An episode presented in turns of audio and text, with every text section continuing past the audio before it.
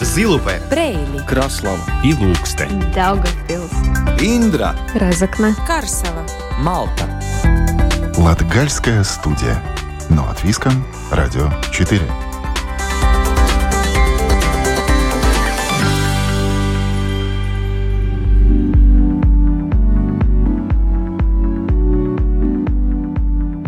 Добрый день, дорогие друзья! В эфире Латвийского радио 4 программа «Латгальская студия». У микрофона Сергей Кузнецов.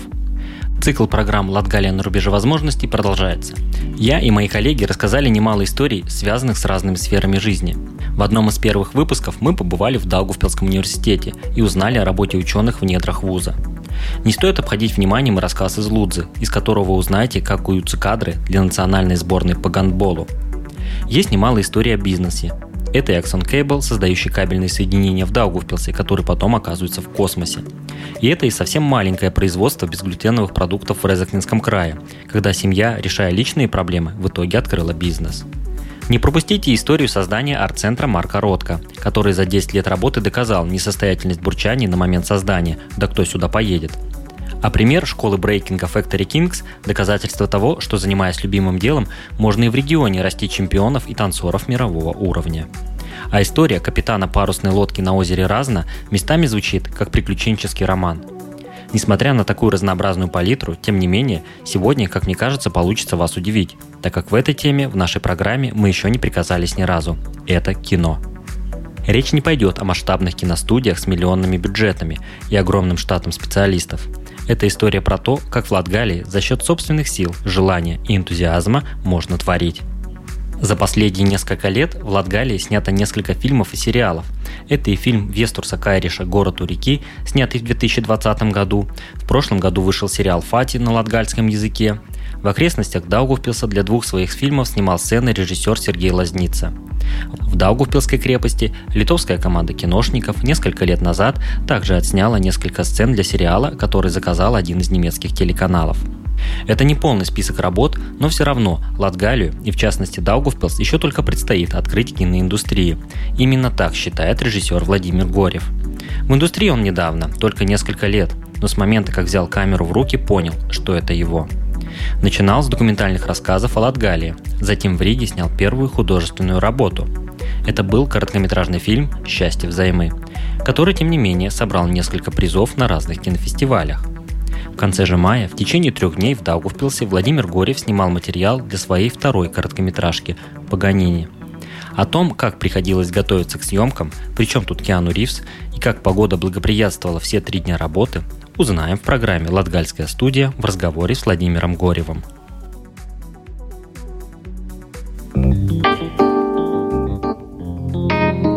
Латгалия на рубеже возможностей.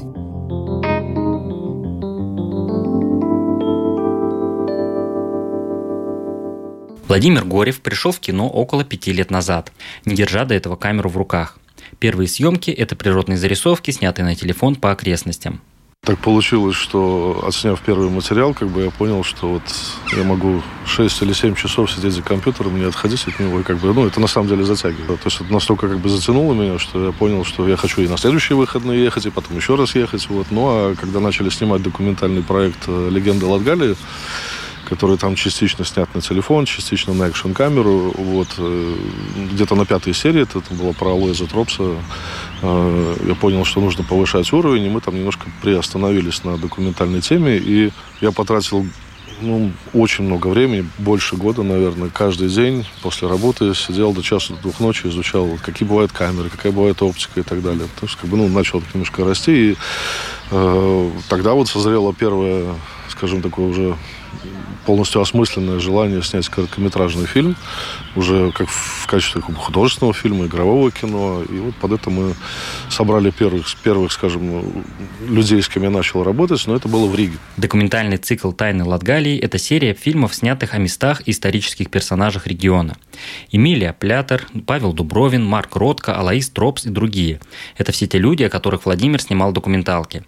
Несмотря уже на наработки, Владимир все же склоняется к художественному кино – Ну, да, материала еще много, как бы, но документальное кино, оно, э, ну, все-таки проще, чем художественное, и требует меньше, скажем, э, с точки зрения кинематографии, там, усилий подготовки и так далее, хотя тоже, как бы, требует, да, там больше ты изучаешь саму историю, копаешься, ездишь по местам и так далее, но с точки зрения технической реализации оно проще.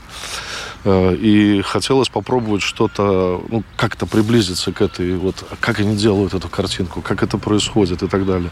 Что в ты можешь взять э, ведущую, сам написать историю, поехать и минимальными усилиями как бы отснять. Художественное кино — это огромная работа, теперь я это понимаю, теперь я это знаю, да, то есть, э, и если кто-то из режиссеров говорит, что он как бы снял фильм, ну, он лукавит, как бы, кино — это работа коллективная, и если какое-то из звеньев, которые ты там собрал, подобрал, э, ну, мягко говоря, буксует, то, в общем-то, и кино твое тоже получается так себе.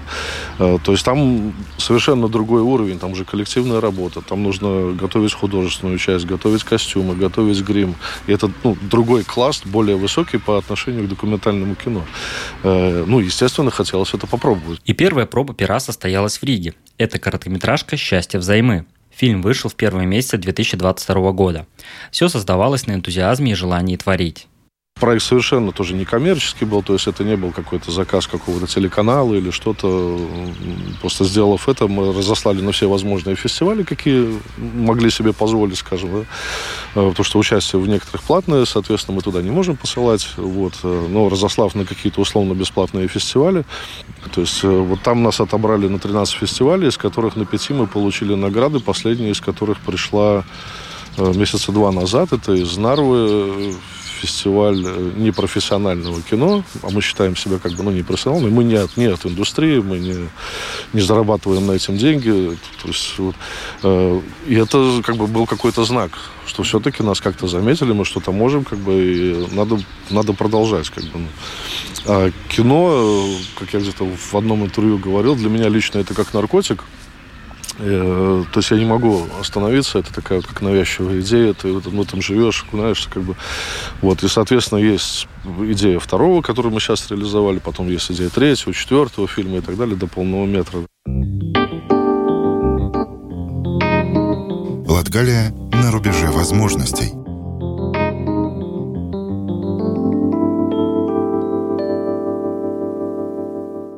Мы готовы? Да, мы готовы. Камера. Звук идет. Звук идет, камера. Камера. Камера пишет. Сцена один, Е, дубль два.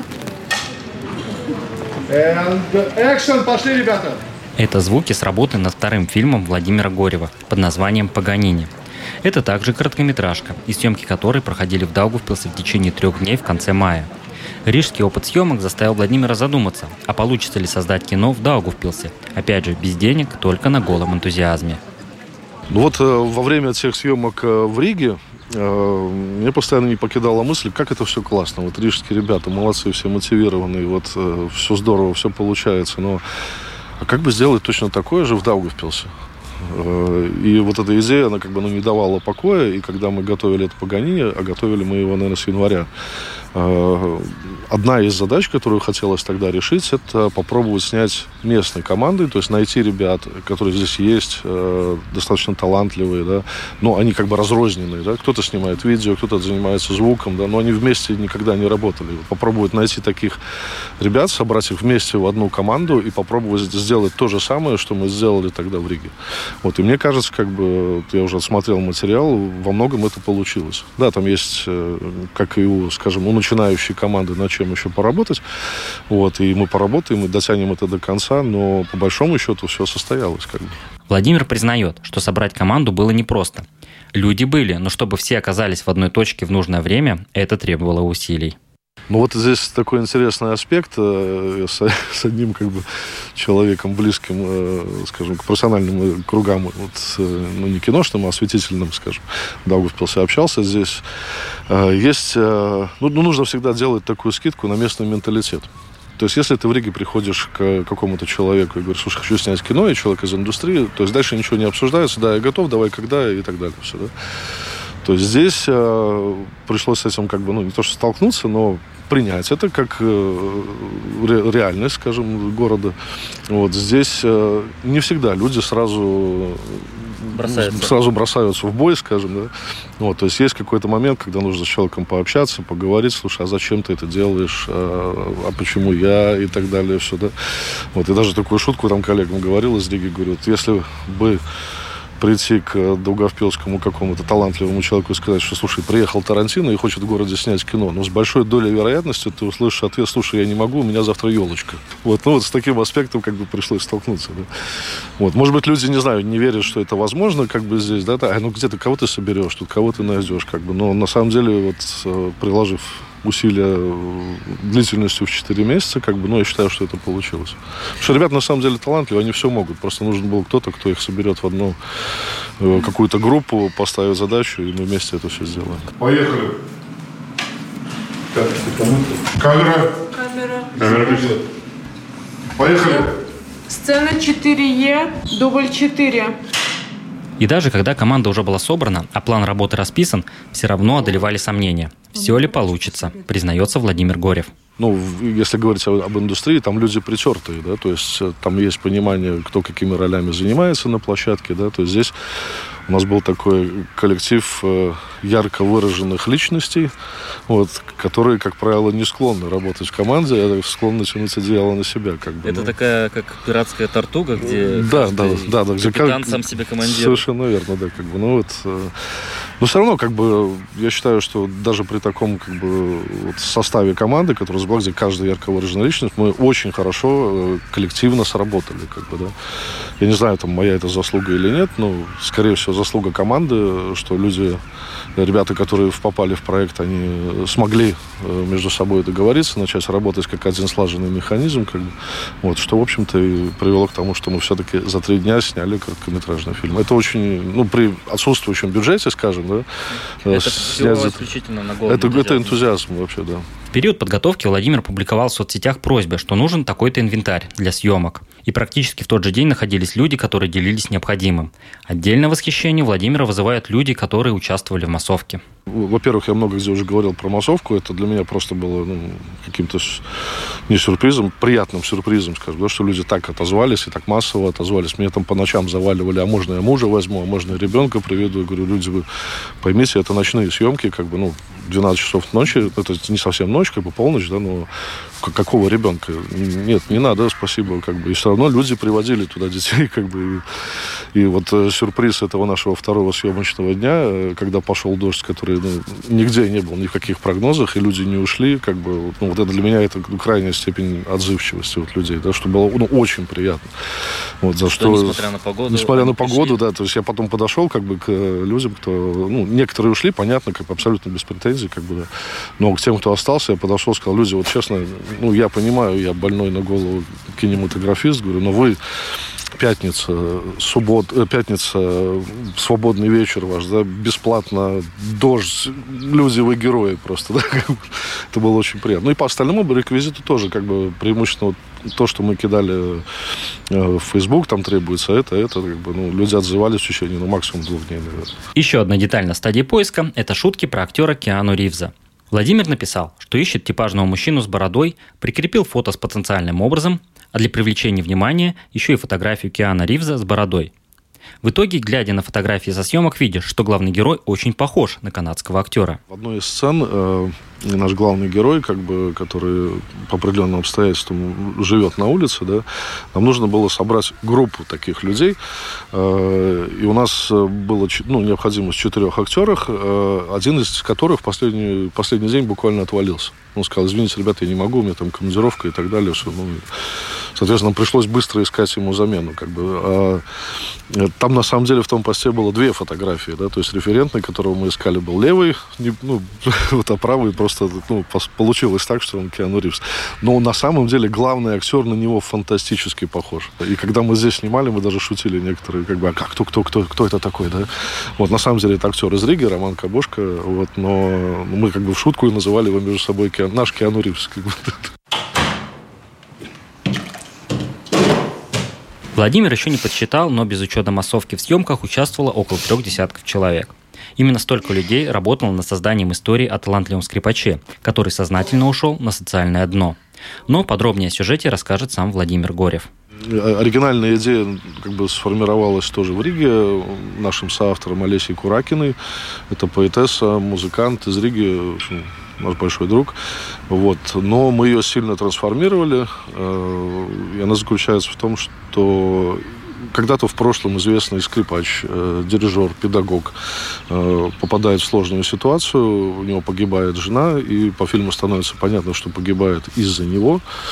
Человеке, как бы скажем, просыпается совесть или такое совершенно немодное слово совесть. Да. Вот, и он решает э, каким-то образом наказать себя и уходит жить на улицу, да, понимая, что он совершил такой поступок. И э, вот эти его перипетии, что он там переживает на улице, попытаемся это все в коротком метре показать, как бы, ну, но в какой-то из моментов он не забывает, он не становится идейным бомжом, там, э, он все-таки не теряет человеческий облик, он просто такой, скажем, отшельник, да, и в один из дней встречает э, около театра, где он когда-то выступал, своего ученика. Вот, и как бы он вроде рад встрече, они начинают общаться, но в момент их встречи происходит примерно то же, что произошло с ним когда-то, что привело его к такому поступку, следствием которого стала гибель его жены. И он пытается своего ученика остановить от совершения той же самой ошибки. То есть фильм совершенно не модный, нет убийств, насилия, там никто не спасает планету от террористов, никакой политики, гендерных тем. То есть мы ну, снимаем такой материал, э, который, наверное, сейчас не популярен, но все-таки все-таки это темы вечные. Латгалия на рубеже возможностей.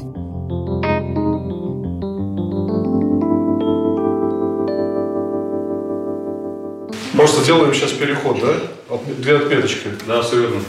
Камера готова, камера пишет. Звук идет. Сцена 13F, дубль 1. Сыграем что Улица Ригас, крепость, театр и другие локации жители Даугавпилса наверняка узнают.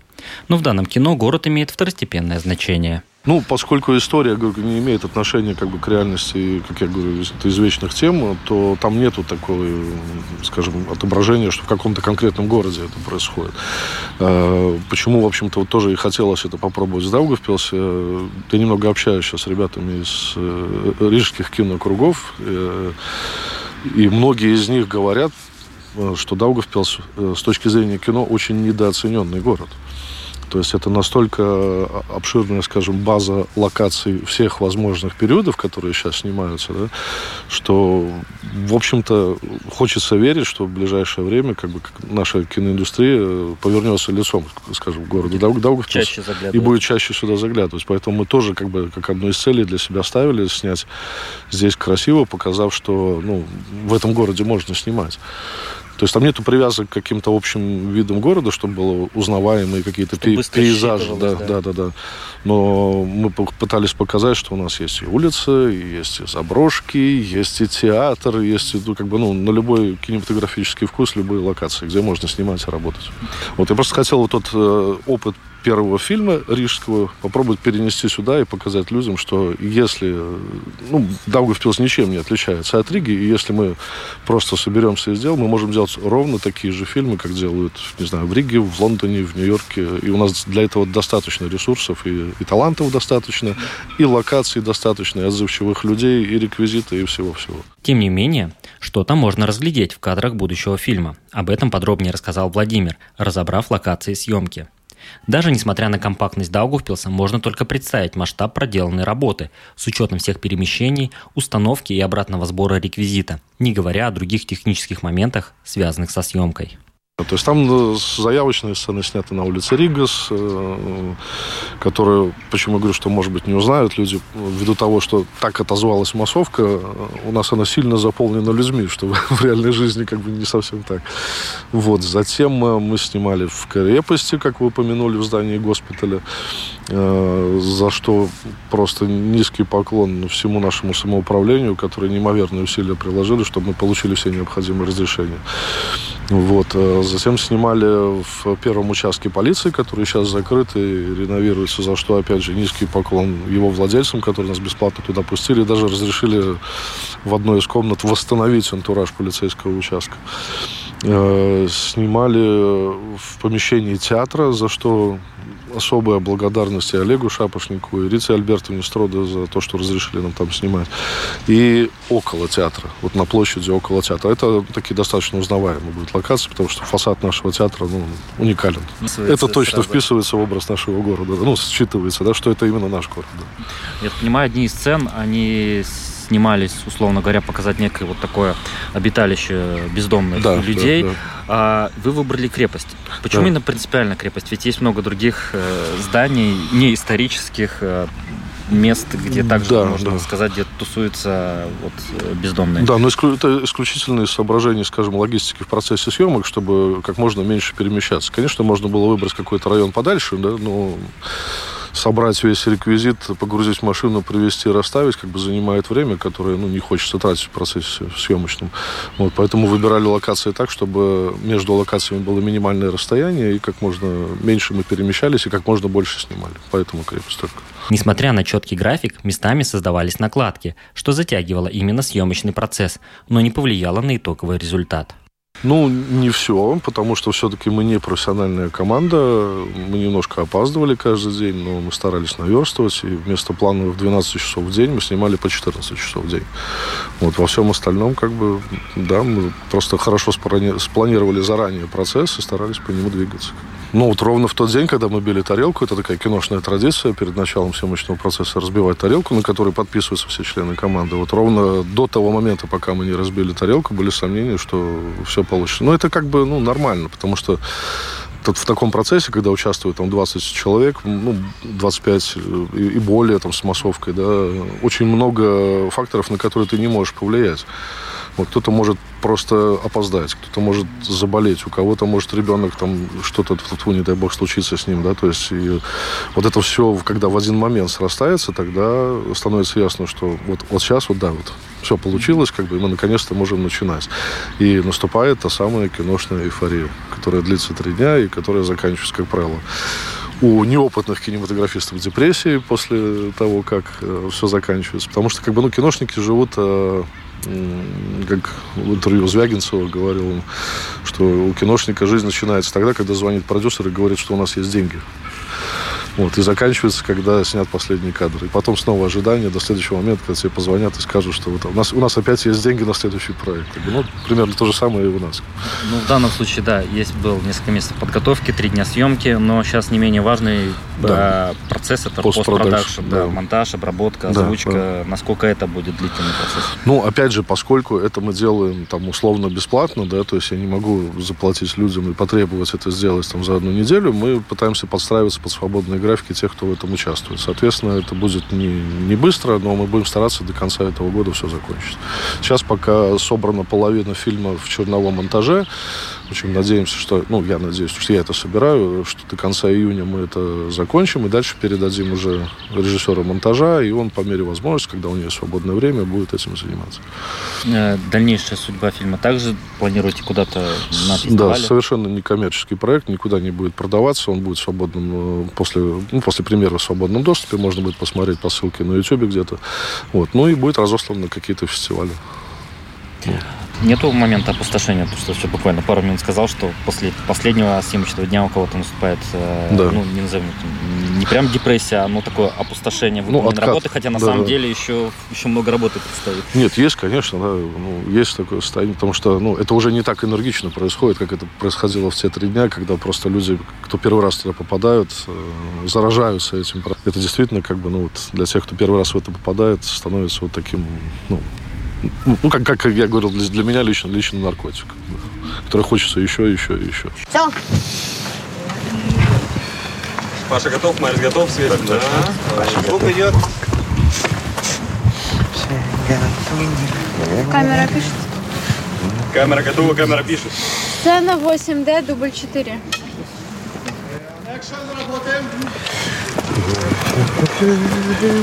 Надо же, твой первый концерт. Я представляю, как ты волнуешься. Да, потряхивать немного. Пап, представь, что это просто репетиция. Да, Не волнуйся, все будет хорошо. Я уверена, у тебя все получится. Ведь папа у нас самый лучший, правда, сынок? Да. Несмотря на опустошение от проделанной работы, есть планы уже этой зимой приступить к следующей картине. Ну, если все хорошо состоится, ну, потому что там, опять же, много сможет э, актер, не сможет, который хочется. Напишем сценарий вовремя, не напишем, подготовим реквизит, локацию и так далее. Но пока мы готовим следующий проект, который планируем снять э, зимой в окрестностях Даугавпилса теперь. То есть нам там нужно специфический антураж такой, э, не городской, да, поэтому это будет в окрестностях Даугавпилса. Я сейчас вот, не знаю, что слушатели нас не видят, я держу пальцы крестиком, да, Сергей видит. Вот, если получится, то нам очень хотелось бы затащить одну очень известную актрису. Это съемки зимой. Насколько важна именно, Именно зимняя зима. картинка? Да, именно зима нужна, да. Ну, с учетом нашей такой погоды капризной, Но будем подлавливать, да. здесь будет, на- Да, надеюсь, да, ждать да. снега. именно. Будем подлавливаться. Но здесь, как и вот э, в этом фильме, как и в предыдущем фильме, я не знаю, как это работает, но когда вот этот весь э, концентрат усилий команды, меня, всего-всего начинает складываться, э, ну, начинает вот в какой-то процесс формироваться, то к этому каким-то странным образом подключаются и высшие силы. И вот то есть мы когда готовили еще с января или февраля этот фильм э, Паганини, да, ну никто же не знал, что будет солнечные дни, да, а нам они нужны были. А в один день нам нужен был дождь. И никто не знал, будет он или не будет. Но почему-то именно в эти три дня все было ровно так, как хотелось. Это, я так понимаю, та история, что дождем, да. с дождем, что Да. на улице это там, это там отсвечивало, то есть блики, они так более Да-да-да, мы- выглядели эффектно. Да, мы предварительно как бы прошли э, улицу, на которой будем снимать. Она была сухой, когда мы проходили, да, и где-то покопались в архивах нашего э, оператора-постановщика. Он нашел фотографию этой улицы, сделанную в момент дождя.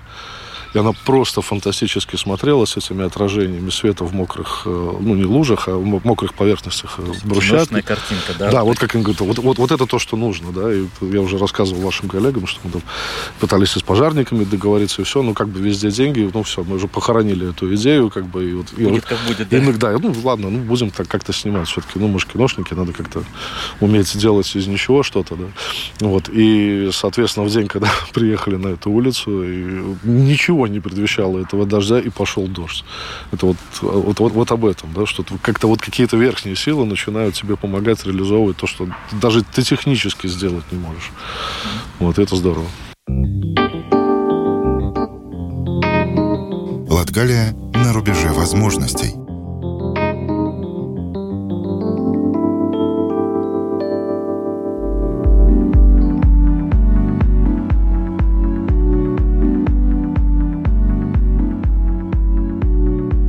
На этом Латгальская студия прощается с вами до следующего четверга. Сегодня же над программой работали Сергей Кузнецов и Карина Важная. Слушайте нас каждый четверг после 11 часовых новостей. Повтор звучит по субботам в 14.05, а также в ночь на пятницу в час 30.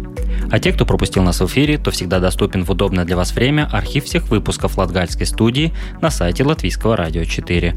Также нас можно найти в мобильном приложении Латвийского радио и на самых популярных подкастинговых платформах. А кроме этого не забываем о соцсетях Латгальской студии Латвийского радио, где вы сможете найти фото и видео наших репортажей. Находим Латгальская студия, подписываемся, слушаем, делимся, оставляем комментарии и ставим оценки. Рекомендуем друзьям и родственникам. Встречаемся там, где вам удобно.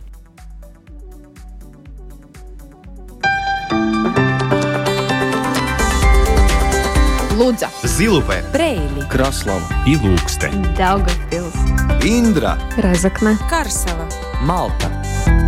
Латгальская студия. Но от Виском, Радио 4.